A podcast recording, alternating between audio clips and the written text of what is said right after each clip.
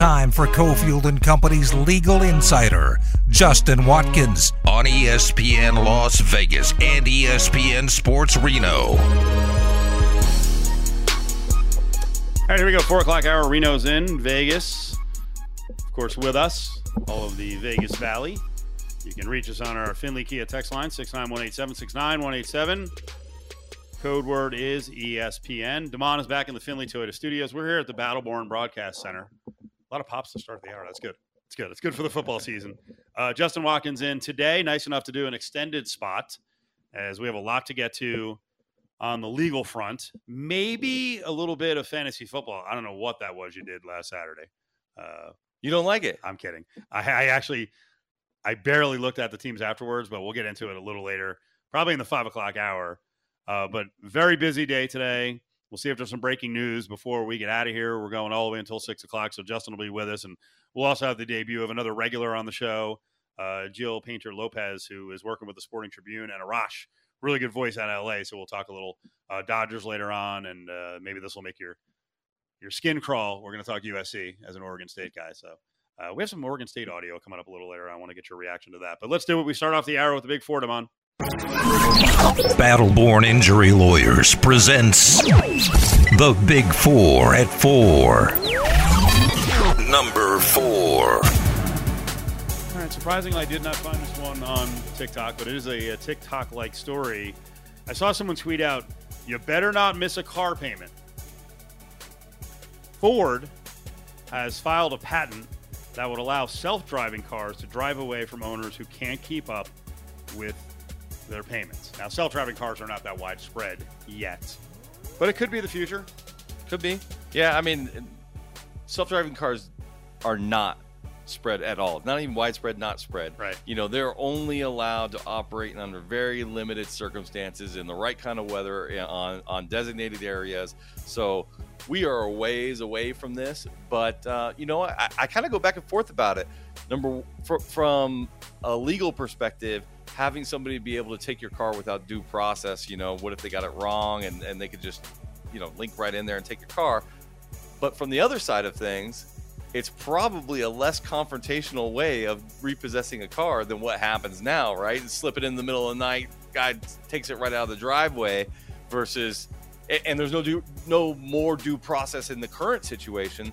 So I, I think this is one of those situations in which I, I hate to say it, the world's gonna make rules and laws after the technology already takes place, and yep. then they'll and then they'll figure it out. They'll be like, "Oh, that didn't work. That was terrible." So there'll be, you know, some broken eggs to make some omelets. You know, who's the guy on the show right now, Damon, myself, or you, who would actually use a car that will drive itself? Oh, I yeah, I have. I would. I would. You do would it. do it? Yeah, as, sure. as, one of your main cars. For sure. By the way, if, I said cars because you know Justin got some money, so he could afford it. If it was a sidecar, I know. If if I could have a self-driving car right now and I could like get into the back seat and go, I would absolutely do it. You would trust the safety. Oh, I don't know if I, I'm. I'm saying I got to know that it's. I got to know that it's safe. I got to know that it's safe. But I don't want to drive. I used to like to drive. I, I, drive too much now. I don't. I don't want to drive anymore. And if I could be in the back oh. and doing work or checking my phone or doing whatever I'm doing, I'd much rather be doing that. I'm with you on that, but I really am a control freak. And you know, there might be some rage issues. So that would be the positive of having a car drive itself. But I, I don't know that I'll be bought in. Damon, you, would you actually allow a car to drive you and feel safe? Oh, yeah. But I think I'm more likely to miss a payment. And, you know, I would be upset if my car was, you know, gone when I woke up because I, I would be the person. You got to give me another week. Maybe my car didn't process right. I don't want to say it, but I was actually going to ask that question next. if you're a miss the payment guy, um, I mean, it does happen to people sometimes because all that's electronic now. Yeah. Right. Mm-hmm. And I will say, uh, like I do miss alerts sometimes on stuff. Like oh, it just because you're getting alerted on everything all we the get, time. We get so many alerts, and I'm like, wait, what happened? My garage door, you know, alerts me now. I, got, I changed out my garage door openers because right. it was my house is 22 years old, so it's you know some things need to be changed. I had a garage door broke, and then I was just replacing the motor. They replaced this whole unit. This thing's got a camera on it. It's constantly alerting me. It's you like, like it or too much? I, I've never looked at it. Like, so the alerts pop up. I, I just turn the alerts off. I mean, I'm not going to be, maybe when I'm gone for like a, on a vacation or something and there was an alert popping up, I'd be like, oh, wait a minute. And I would check the, check the video, but I've never checked the video. Do you think people who miss car payments on a regular basis would be more responsible with a self-driving car on their payments, or would it be exactly the same as they are now? I mean, the threat is real. This is not like, oh, I can get away with it because they're not going to. What are they just going to come over and take it, and I don't see it? Like th- this is real. If it happens, it's down the road again. Ford's trying to do Ah, it, but I'll, I'll give people the benefit of the doubt and say when you get to the actual point of repossession, it's usually not, uh, you know, uh, it's not a intentional. Oh, okay. You know, I mean, there's nothing they can do. They can't make the payment. It's not Right. like they forgot. It is Okay. intentional. You know, they, they don't have the money. Number three. I like football coach speeches. I want to see what you think of this one. So John Harbaugh and the Ravens really take the preseason seriously. They had won 25 in a row.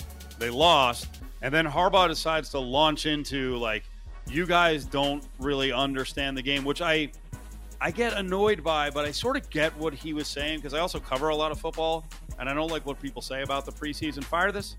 preseason games that people want to write write about. Some of you in here say they don't mean anything because you never played the game. You never were out there in a preseason game. You never were fighting for a spot on the team, and yet you have the audacity to say that the effort that somebody puts into that to win and fight and win a game like that is meaningless. Tell me it was meaningless out there what you just saw. If you like football, is that a meaningless football game? I can't respect anybody that says that. Doesn't matter win or loss. Okay, I, I do. I do hate when people say that it's meaningless because there are guys fighting for jobs and there's guys on the cusp and other teams could be looking at them. Now, as far as you have to win the game, that's another debate. Are you putting your players in jeopardy by having them out there longer, scheming more? Are you giving things away? I, you know, the one thing that does irk me though is constant football coach speak. Like no one else in the world has any football-like conditions at work. No one else is fighting for their job. No one else is on the brink of disaster. Keep in mind, a lot of the guys who are in football, you've made it. You made a lot of money to this point, and even guys who are at the edge of the roster, like there's a lot of us. We're just we're scrapping for freaking 40 years working. So I get annoyed at that sometimes. And on top of that, I don't. Where did John Harbaugh play in the NFL? Couldn't someone fire back and be like, "You didn't play in the NFL, so what do you know about it?" Oh, college is the same. Well, then guess what? High school is the same, and so is Pee Wee. I know it's not, but a lot of people, like I don't know who the writers are, but in some cases, maybe they were high level athletes. Like, what if he said that to you? You were a pretty high level amateur wrestler. Like, bro, I fought. All right, I didn't fight in the NFL, but I fought for survival all the time. I understand survival. Well, I just hate I hate this speech. I hate it. Yeah. Like it, it, it, it rubs me the wrong way because number one, like he is framing the issue himself and he's not citing specifically to an article or what is being said. So he's he's reframed it. And you guys are saying none of this matters. Like I guarantee you, nobody said none of this matters. And you're saying you think it doesn't matter what these guys' effort that they put in to try to make this team? Nobody's saying that. Nobody's writing an article saying these players don't matter. Their effort in preseason games don't matter. What they've been saying, if anything, I imagine in and around Baltimore is the win loss record in the 25 straight probably doesn't matter. It doesn't matter as far as being an indicator to whether or not this team is going to be a winning team or not. So he just, it to me, it's manufactured outrage. I've decided I'm going to be upset. And then the, the uh, irony of it all is you're dictating this like you don't know what it's like to have to survive to a room full of reporters who are just like barely surviving all the time. Papers are cutting and folding and they're firing and you know ESPN cut a you know a third of their wing. You know they're they're more likely to be cut than these players at this point. So to talk to talk down to them like they don't understand the significance of, of daily interactions. I hated the speech. I hated the I hated the tone of it. I hated how he chose his words. I hated how he framed it. And and to me, it's like incredibly tone deaf. Number two. So the conversation's got a little more serious now with uh, Jonathan Taylor, running back with the Colts. He's been unhappy. He wants an extension.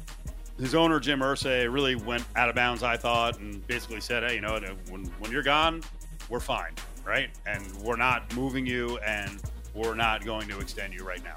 Now they've changed their mind a little bit. and they told him and his agent, go look for a deal. Could this actually happen?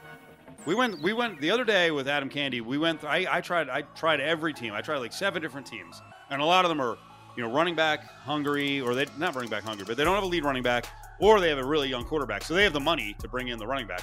There has to be someone who's going to step up, and I'm not saying they're like they're not going to trade like a lead receiver or you know a number two cornerback for him. It's going to be essentially a salary dump with some sort of conditional picks. Will someone do it? I think so. I think so. I mean, you know, when when I saw these reports come out, I was like, man, uh, maybe I should have, maybe I should have tried to get him in I fantasy. was thinking about it, and that because- we did a fantasy Yeah, draft, and but he, he- actually he didn't go for super cheap. no, uh, they yeah, people well, I mean cheaper than normal, Yes, but he still went for a price. yeah, I mean it was like a twenty percent discount, not like a sixty percent discount. I got Josh Jacobs at like a sixty percent discount. I didn't I understand that. There's mon- no money left. I think I think everyone actually froze. Yeah. I think every once in a while that happens in an auction league. Yep. So we'll see what happens with him. But on Taylor, on Ta- like on Taylor, I mean, I the the teams that came to mind right off the bat to me were Dolphins, Dolphin- Raven- Dolphins, are Dolphins favorite. Ravens. Dolphins are the favorite at plus two fifty. Ravens are third at seven to one. Bears are four to one with a running quarterback, but he needs all the help. he But they just get. drafted. They, I mean, though the Bears have, know, is is Khalil Herbert really a I don't know, you just drafted him. okay? I, um, I don't know. Broncos don't have a lead back, and yeah, we know too. Yep. we know that Sean Payton. He might not like running the guy all the time, but he wants someone who can catch the ball out of the backfield. Um, I think the Cowboys would be silly at plus yeah, 750. Commanders are kind of, you know, hodgepodge of running backs at 10 to 1. Bucks don't really have a guy anymore. They're going to try a bunch of guys. They're 10 mm. to 1. Mm. I think someone will step up, but the price has got to be right. Yep. If the Colts want, I see. I think what's going to happen here is the Colts are floating this. Yep. Like get an awesome deal. Yep. Uh, for us, and we'll do it. Yep. Kind of like the Chargers did. Totally. The Chargers weren't going to move Ekeler. Right. Exactly. No, I think that's the exact same thing. I mean, the one that on on the list that sort of intrigues me that you just said like the Commanders. Well, they've got some running backs they can send back because they. I mean, they've got a whole running back room, you know, and and maybe they would work fine for the Colts. You know, they get Gibson back. I mean, Yeah, it's Antonio Gibson and Brian Robinson. yeah. I mean, I would I would take. I mean, depending on what the other pieces of the deal are, Right. those are both serviceable running backs to come back to the Colts. And uh, you get some draft picks, and you get the salary dump. It, it might it might work out, but I wish I'd have drafted them. Number one.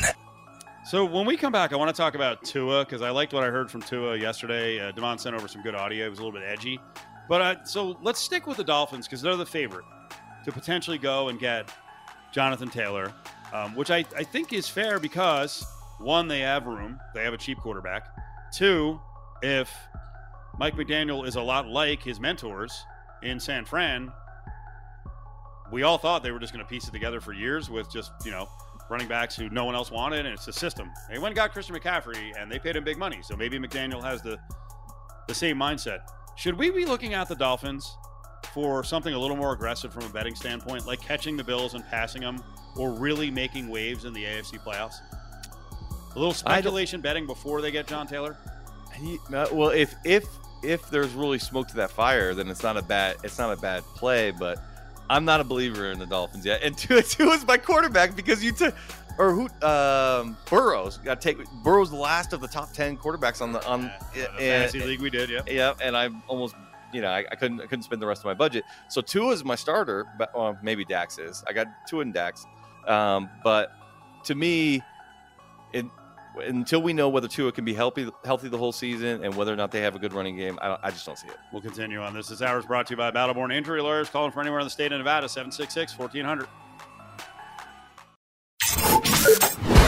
It's time for ESPN Las Vegas legal insider Justin Watkins. Only on ESPN Las Vegas and ESPN Sports Reno. Rolling on. You heard it, Reno, Vegas. Justin Watkins is in for this hour and next hour. We got a lot of good things we're going to get to. Some definitely some legal topics coming up. A lot of good questions we've been piling up from the last week. Damon is with us as well. So, Damon, you want to tell uh, Justin what I've been like the last couple of weeks on Aaron Rodgers, my guy, my guy. that he's basically the best thing since sliced bread. He's the goat, the best quarterback of all time. You're you're all in. He, Steve said earlier that Aaron Rodgers had a hat on Hard Knocks. I don't know if you saw that part where he pointed to the hat. Steve Yep. said, and I don't believe him. Steve said he bought seven of those hats. Oh yeah, Oh, at retail, normally Steve would wait until after after they've lost and Actually, didn't make the uh, playoffs and they're on discount. What I meant is I'm thinking about buying seven in uh, 2031 when That's we're right. at the swap meet at the Broadacre swap meet because that's where I got my hats. No, I actually I sort of chastised. It was a joke. Chastised Damon in hour number one because he was getting a little bit critical of Rodgers and the uh, the insurance deal commercials. Which, by the Uh-huh. way, that deal is over now. Yep. He was making three mil a year. He's out with. Uh, with State Farm, but you said something interesting during the break, and this is why Hard Knocks is cool because you get to see guys, and then you can make judgment on their personalities and how they're acting if it's just for TV.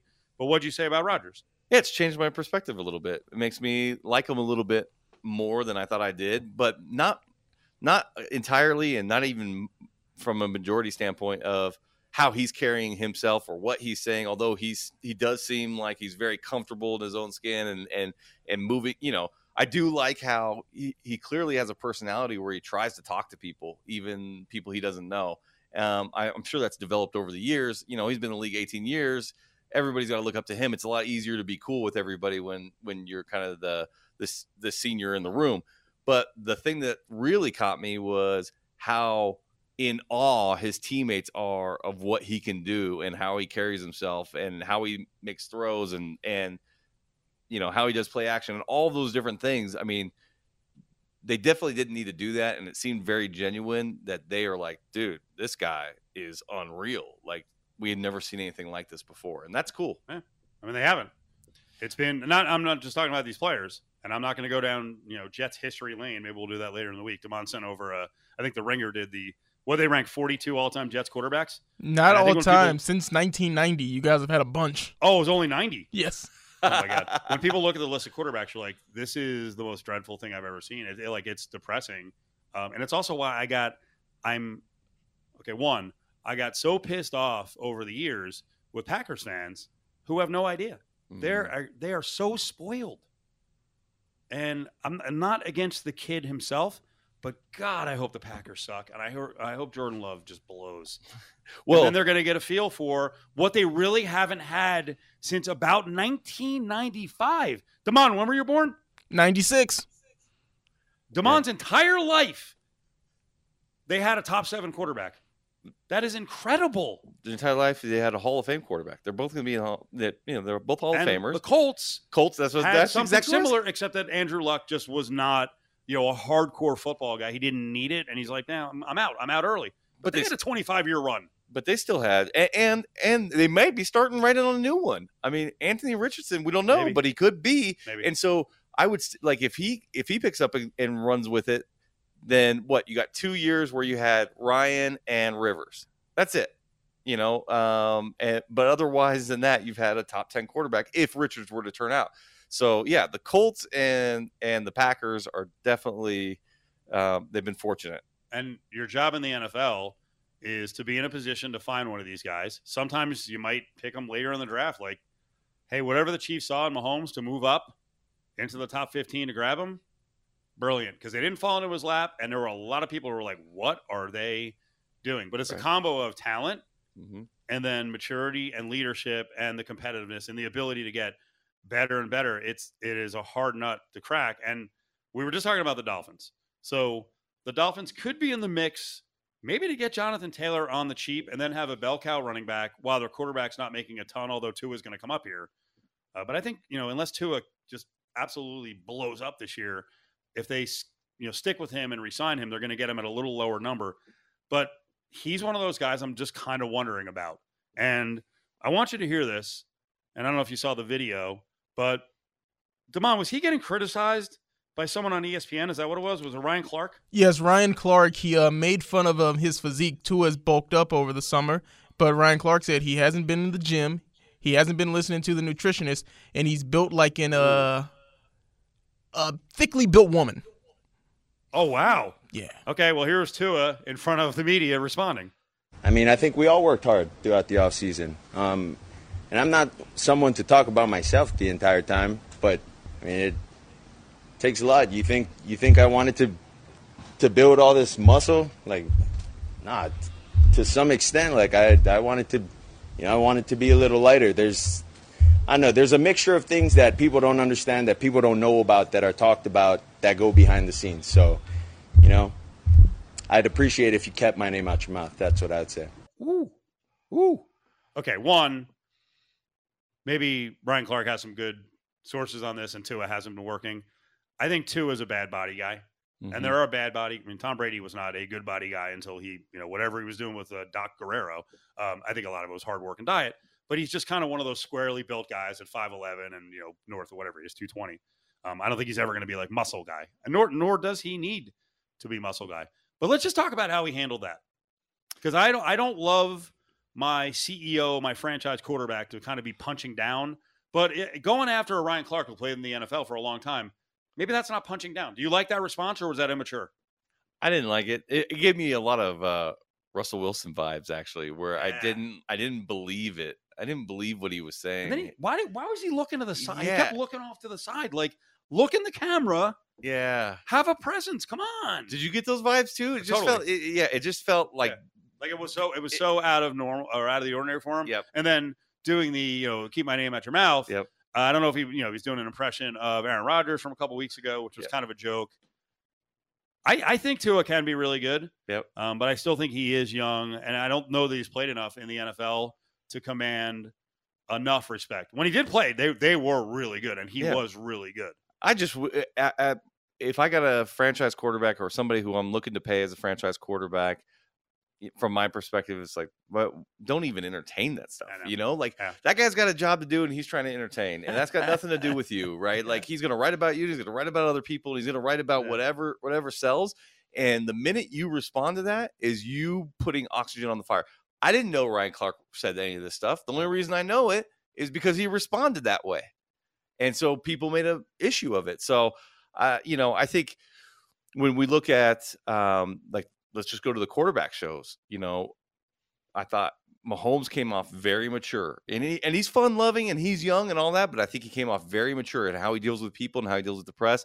Um, I and I thought um, Kirk Cousins the same way. You know, um, Mariota they didn't have too much of those interactions, and I'd say maybe he didn't show quite the level of maturity. Um, but you know, from my perspective, that's how I'd want my quarterback to be able to handle those situations. If he's flappable by the media, Yeah. I mean, how how's he going to be in the games? How's he going to be when teammates have issues? Like the quarterback, we were just talking off air. Quarterbacks, how they can turn your whole franchise. A lot of that's just personality too. Mhm. It's not just performance on the field. How could you deal with the room when everybody turns to look to you of how to interact with these teammates? Like I, I don't know. I just don't. I don't know that he's got it. Damon, are we overreacting? A little bit. I mean, how would you respond, Steve? You're a portly fellow. If someone said, "Hey, you're built like a, uh thickly shaped woman down below the waist," just like, hey, if that's his opinion, if he thinks that I'm built like Kim Kardashian, that's fine. That's his opinion. Or you gonna fire back? I might fire back, um, but I might not. I I, uh, I I do a lot of fat shaming for other people, so I don't know that I could get angry. I'll, I'll throw out a couple of things here. Well, you know, actually, to address that further, there so there are certain people when I listen to them on radio, they have a presence, right? And I think everyone can tell, even though we bust on some of his topics and stuff. I like Colin Cowherd, and there are times after I explode or I then I, I get home and I'm like, ah, maybe I crossed the line, or maybe I was punching down. I'm like, would Colin do that?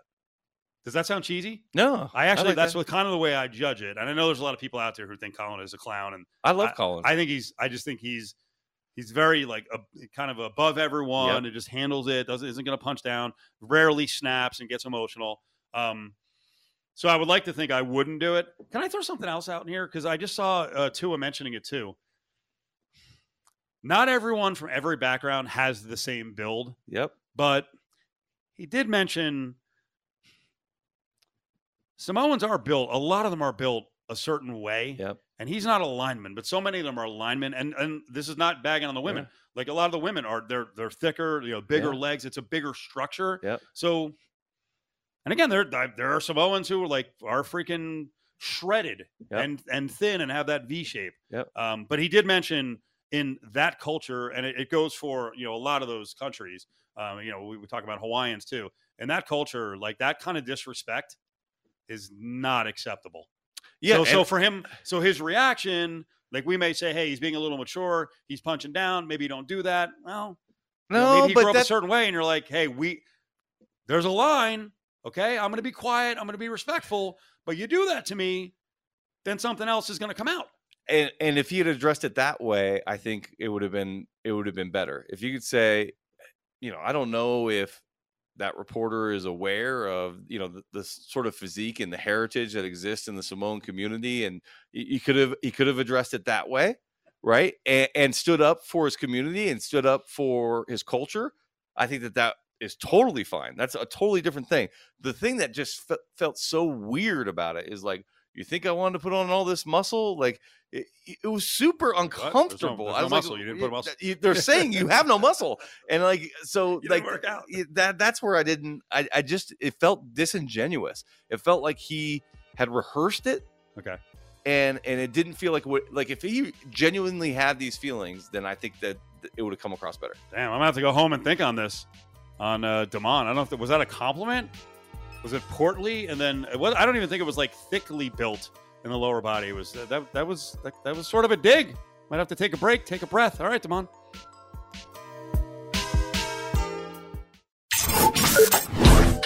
It's time for ESPN Las Vegas legal insider Justin Watkins, only on ESPN Las Vegas and ESPN Sports Reno. So we uh, we were going a little long on Tua re- uh, reacting to Ryan Clark uh, ripping on his build and his work ethic in terms of physicality. So Damon, we got a, a text, um, actually a tweet in response to this from Derek Rhino. I won't read the whole thing, but I'm intrigued by the end of it. He said uh, on responses, the way people respond, he said uh, some things are cultural. Uh, tired of old white guys lecturing on the best responses. Were you thinking that? No, not at all. Okay. That's not where, Um, that's not where my brain went. I just thought it was it, it- maybe it came off as like disingenuous or inauthentic because he's a soft mannered guy, but maybe he doesn't know how to. He, he's never been in a situation where he's had to like clap back at somebody where you just hey Right. you know I didn't I didn't like. But if he comes out and says yeah I really didn't like that it kind of hurt my feelings, then everybody will be crushing him. Yeah, I, I think responses and and um, dealing with adversity is across the board for lots of jobs, and it's not for old white guys to decide. uh, I'm, I guess I'm the old white guy. Um, what the correct response is, and really, I mean, this, this discussion is open to anyone. If you're at a workplace, like who do you respect in situations where things get a little hairy or you get insulted? How do people react?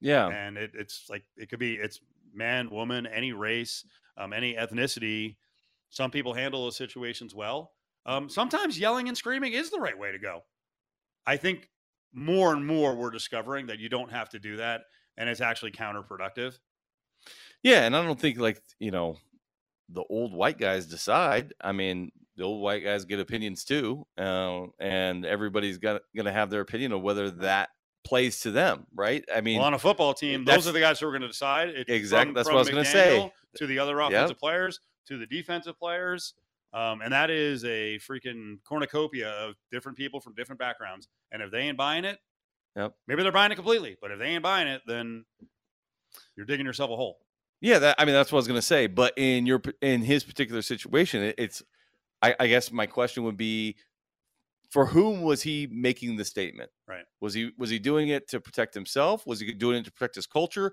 Was he doing it to stand up to like the media on behalf of his team? Uh, was he trying to I- impress the coaches and the and the ownership group to let them know that he can he can stand up for himself? I don't know. Whatever those motivations are, I think matters over who you think the audience is. I don't know. I, I to me, it just it just seemed like I like Demond said. I like his feelings were hurt. Like he was he somebody was challenging his work ethic, and he didn't like it. And if that's the only reason you made the statement, then I don't think you should make the statement at all. Well Oh, real quick, guys. but i I- had the same opinion about derek carr i thought he paid way too much attention to media Hundred percent. and fans and punched down and i don't think it was a good look i don't think it was a good look at all Yeah. uh, with his teammates what do you got Damon? Oh, we do have some text, and I'm glad that someone texted this bin because going back to the big four, what if the self-driving car is parked in a closed garage? I thought about that too, but I didn't want to sound like an idiot. But I was not alone. Well, the Yeah, car's we were- not going to were drive talking through. about self-driving garage. cars uh, being repoed the car would just drive off in Yeah, the future ford's trying to get a patent on that Yeah, well, it's not going to drive through a door or over kids or but but I bet what it would do is when you went to get in your car in the morning, it wouldn't start for you. it wouldn't let you leave. What if uh, what if one of your kids fell asleep in the back seat? And Could, yeah, it, could it right? sense that there's a, Yeah, that well, there's someone in there? I mean, my car senses whether or not there's people in the car. And if it did mistakenly, could you then uh, sue Ford for kidnapping? For sure. Yeah, you could do something like that. So yeah, yeah. These I are real life situations. Come on, no, you don't need to laugh.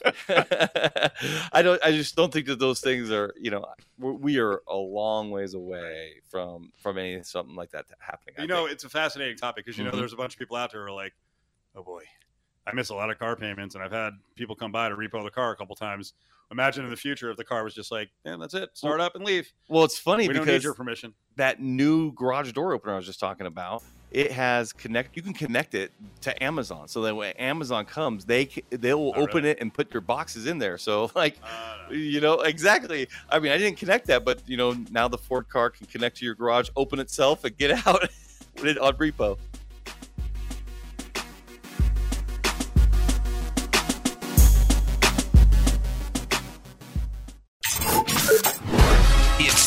For ESPN Las Vegas legal insider Justin Watkins, only on ESPN Las Vegas and ESPN Sports Reno. Go Cofield and Company rolling on towards the uh, five o'clock mark here on a Wednesday. We're at the Battleborn Broadcast Center. Justin Watkins in this hour going to stick around for next hour as well. Damon is back in the Findlay Toyota studios. All right, some legal stories to get to. You know, we were talking about how you approach adversity, how you deal with things. Boy, it's a rough existence now. We've talked about this a lot coming out of COVID, where everyone's amped up and uh, you know food prices are higher. People go into restaurants and whatever you know coffee joints, and they're a lot of them are just more amped up. They they don't feel like service is good. They're mad because of the prices. But it's probably not a good thing as a service person to be sitting there yelling and fighting with someone. I mean, if you have to actually defend yourself, it's one thing, but de-escalation is probably the best thing, or just walk away. I mean, what do you do in a situation where uh, one of the restaurants up on the strip, I guess it wasn't gabagool, which would be awesome because we could say that 15 times, but I guess some prosciutto or prosciutto fell on the floor and someone slipped and fell. Mm-hmm. I mean, this is legit, right? You can, I mean, if you seriously injure yourself, it's Well, lawsuit time, now. Well, With a piece of food? potentially. I mean, slip and falls and, and, and lawsuits like that are they depend heavily on the facts because if you get rear-ended in a car accident out there, it's no doubt who's at fault. Uh, I mean, 99 times out of 100, uh, there could be some weird So I can brake check anytime I want. right. So No? no, but 99 times out of 100, like everybody knows who's at fault. And it's just a matter of what the rightful damages are. Well, when you go into a restaurant or a- any business and you slip and fall on something, and, and legitimately it's- there, and you legitimately slipped on it, and you fell and you hurt yourself, that doesn't necessarily mean you win. Like they, you have to prove that they number one that they were uh, either aware or should have been aware of the condition and failed to warn you about it. So, for instance, you slip and fall in some water where they cleaned up, you know, around the bathroom and they have a big yellow sign right there. Well, they've done pretty much what they could do. You you have to clean the bathroom. You can't not. Uh, maybe they closed it with some tape. You know, now it gets funny when you start dealing with food um, in places where food is always there the most common one you'll see is like in a supermarket in the fruits and vegetable aisle stuff gets spilled over and what our argument has always been as lawyers in those situations is you are under constant notice that this is ongoing. You don't get to say well that piece of lettuce has only been down there for 12 minutes. We sweep every 30 it's like no. You oh, know really? you have to you have to be a now there's no law that says that. That's just the way we present it to the jury is this stuff is happening constantly and when you're in a buffet type of situation or you're in a in, in a restaurant area that's got a bunch of different counters and everything everybody there's lots of people walking around and there's food falling all the time you need constant sweeps constant sweeps It's not the case. no of course A lot of not. places I look down on the floor and I try not to do it, but I'm like, wow, what's going on here? But in today's day and age, most of the time we've got it on video, right? Yeah. Like so we we have the video. We pretty much can identify when the thing fell. We can identify how long it was there. And, you know, if it was minutes, seconds, then you probably don't have a case. There's there's nothing they could do. They can't prevent all spillage. You know, but they but they have to um, be under constant surveillance is the best way to put it. 766 1400 is the number. Justin Watkins, 775 in the north, offices in uh, Reno and Henderson and Las Vegas. I root for the strip. We need it to do well. We need Yep. it to have a good reputation. That's how we survive here. That's how they survive in Reno with a lot of properties there. We're seeing stories the last, I don't know, six weeks now. We saw a bed bug story. That's embarrassing for Vegas. Now we're seeing a claim from some Arizona tourists who came into town and they found a live bat in the room. And I guess the, the claim is maybe there's some issues after the room got cleared. Uh, this bat case, Yeah. what does it sound like? doesn't sound like a great case to me unless they were bitten by the bat which they did not allege their their whole claim surrounds the fact that they didn't test the bat for disease after they cleared it out of the room and so i guess from my perspective is so what unless unless Are unless air, are bitten there airborne diseases that Yeah. a bat can spread and if it breathes on you? yeah i guess but but you got to catch it you can't just be fearful of catching it you've got to actually catch it otherwise you've got no damages so I, I don't know what the hell they're doing other than maybe they're trying to set up the fact that they've destroyed evidence for some claim later if something goes wrong with All these right. guys if they have some health issues but it's uh, I, don't, think it's a good claim that ucb bring Your thoughts as a former public servant, an assemblyman, when you see stories like this on the strip, do we just look at it like, oh, that's isolated? It's just a small issue. Or when you hear about bed bugs, you hear about a live bat in a room, is it unfair to jump to a conclusion like, feels like things are kind of getting dilapidated at some places and the upkeep isn't there? Like, what are we doing? I mean, if you want the truth of the matter, is from a, a public servant standpoint, nobody's holding the resorts accountable. The resorts run the public servants, not the other way around. I mean, what the resorts want, they get, and what the strip wants, it gets from a you know legislative and public policy standpoint. That's that, that's my experience. That's what I see. It it's never a situation it, it, when I served that the resorts wanted something that they didn't get or didn't want something that didn't the bill didn't die. So like for these public servants to then be like, hey, you know, hotel chain that runs a strip, you you guys need to do better because it's embarrassing. You know, they're gonna come to you with like, dude, we're the only reason this we're, we know what we need to do in order to maintain people here. And our visitorship's through the roof and yeah and so you're you're you're out of your element here don't talk to me about what we need to do for our customers so i just don't think there would be you're ever going to see a situation in which they're held to account for something like that by a public servant Uh, you you talk about how much power the uh, the people on the strip have. Uh, we do have whatever you want to, whatever the term is. The 800 pound gorilla is coming to town in the uh, form of a giant bowling ball. No. right? That's the sphere. Yep. And I have no idea at this point how much James Dolan has, you know, involvement because they've got all these different divisions. But that is an MSG property. Jimmy Dolan is the Knicks owner. Did you see this deal with Dolan? Are the Knicks suing someone in the league? which apparently is really unusual. Like the league settles that internally, or the commission will jump in, or they'll bring in arbitrators. This is very out of the norm for one team to be suing another team. What's it about? Hundred percent. This is really interesting, actually, too. I'll be interested to follow this case along. So, in essence, what the Knicks are saying is they had a person who's in charge of um, maintaining the files on scouting and video and, and, and maintaining their what they called third-party proprietary software system for these kinds of analysis of games and teams, and that person left to go to the Raptors, but in doing so, like downloaded and transferred tons of files, sent it to his own personal account, and then sent it on to the Raptors. And in some situations, actually sent emails from his Knicks email to his Raptors email. And so the Knicks cla- are claiming these are trade secrets, that it is what gives them a competitive advantage, that not every team operates under these same uh, situations in the same way, and they they uh, you know swear their employees to secrecy. They maintain employment contracts. They do everything they can to protect and make sure that this process is in house. And so clearly, they think that the own internal arbitration sort of program is insufficient for them to get justice. Now, what makes it interesting Yeah. is there are clearly federal laws that are at play here. So I don't know that a court would mandate them to go to the arbitration program, even if it was in their sort of association agreements, because of the uniqueness of these laws.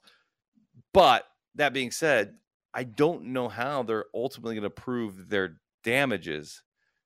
I think the, dealing with the teams internally is much more likely to get the Raptors punished and Right. like draft picks and fines and all of that. If they go through the federal court system, I just don't know how they figure they're going to calculate what their damages are. We would have won more games if not. They have to prove that then the Raptors shared it with other people and that that information is being used against them and they lost a competitive advantage and how you can calculate those into wins and losses and playoffs and not playoffs and tickets and not tickets. It's that's going to be almost impossible. Now, because Dolan is a litigious guy, the Knicks are involved in stuff like this all the time, including being sued. Now, keep in mind, this is a guy who is going outside of the normal scope to sue a team in the league. He's also the same guy who apparently directed team employees and security use facial recognition to ban attorneys who were on suits against them from coming in the building. Which, by the way, I watched your documentary. Did we talk about the follow up on this? We have not. Coded Bias. Coded Bias. Which it's three years old. I hadn't seen it. Man, that thing is awesome on facial recognition. The room for misuse and mis-IDs and abuse is incredible with facial recognition. not even the room it, it's it is being abused like there there is no doubt about it it is being used for commercial profiteering and That, being that, that was the other great angle. Yeah. I'm sorry to cut you off. That was the amazing thing is that you and others were yelling at me last year about TikTok and China spying on us. You get to a conclude. Watch this documentary, folks. It's really good. You get to a conclusion in this, at least one side of it, where the the the the picture that's painted is China is a surveillance state, but their residents know. The U.S. is a surveillance state, but we have no idea how much we're being whatever surveilled, surveyed, whatever it is. yeah. We have no idea how much we're being watched and what it's being used for. It's incredible the violation of our rights. yeah i mean i watched that and i was like oh we gotta do something about this. I i mean i literally started i literally started texting some uh, legislators in nevada. And i'm like you guys gotta watch this documentary. You, you this is this is unreal what's going on. And i actually have a potential case where this is this is a real thing in in a hotel that was using facial recognition accused my client of being a known prostitute. She'd never been to nevada before. She was her first time visiting. They detained her. They handcuffed her. And then ultimately figure out oh actually it's not you. Go ahead and go. After you know better part of an hour. Oh, that's nice.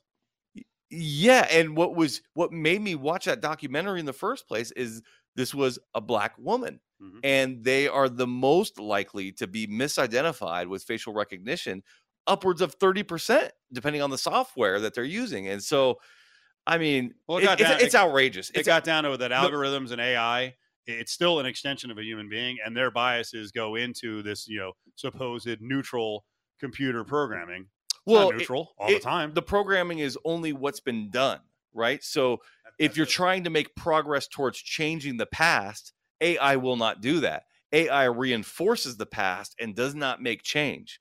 For instance, Amazon used it, and this is in the documentary as well. Amazon used it to go through resumes in order to pare them down to decide who they're going to interview and do jobs.